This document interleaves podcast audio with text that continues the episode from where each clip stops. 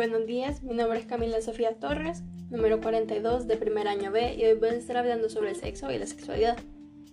Los hombres y las mujeres tienen rasgos físicos diferentes. Además, socialmente se considera que poseen distintas maneras de expresarse, ya sea en su comportamiento como sus emociones.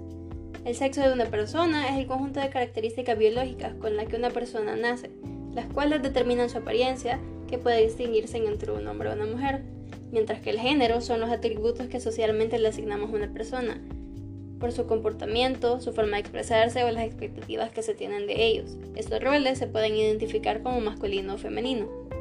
Dependiendo de la cultura, estas expectativas pueden variar mucho para cada uno de ellos. En la mayoría de culturas se espera que los hombres sean fuertes y que no expresen sus emociones, mientras que las mujeres tienen la expectativa de ser dóciles y sumisas. Entre estas expectativas que tenemos se esperan que los hombres se presenten de una forma más masculina, que les gusten ciertos colores, que tengan ciertas carreras en mente, ya sean cosas de mano de obra, cosas de trabajo forzoso o cosas que necesiten mucho músculo físico, porque esas son las expectativas de un hombre, ser fuerte y capaz, mientras que de una mujer se esperan cosas como mucho más delicadas, ya sean colores más suaves, juguetes de vestir, cosas de maquillaje, etc. Se le espera que sea mucho más conectada con su belleza, mientras que sea mucho más sensible y más conectada con sus emociones. Según la Organización Mundial de la Salud, la sexualidad es el aspecto central del humano, y este se presenta a lo largo de su vida. Esta abarca el sexo, las identidades, los papeles de género, el placer y la orientación sexual.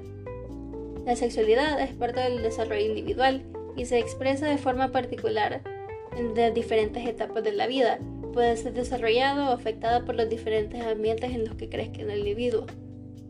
Durante el transcurso de la vida es modelada de acuerdo a las experiencias cotidianas, ya sea de la cultura, por el sistema de las creencias, los valores, las actitudes, los sentimientos o los otros aspectos referentes a la posición en la sociedad, ya sea como los grupos étnicos, la raza o la clase social en la que se encuentra.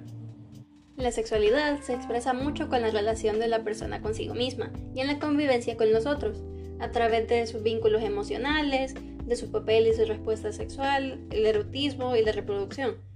Nuestra sexualidad cambia y crece a lo largo de nuestras vidas.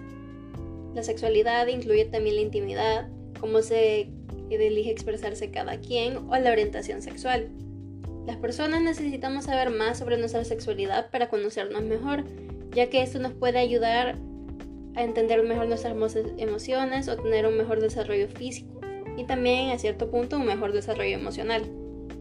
A lo largo de la historia, la sexualidad siempre se ha visto como un tema demasiado tabú, pero en la realidad la sexualidad es una gran parte de cada individuo, porque nos ayuda mucho a entendernos a nosotros mismos en un nivel mucho más personal, y debemos mantener una buena educación sexual desde una edad relativamente temprana porque esto puede ayudar mucho a los jóvenes a que puedan conocerse y expresarse de una manera segura y sana.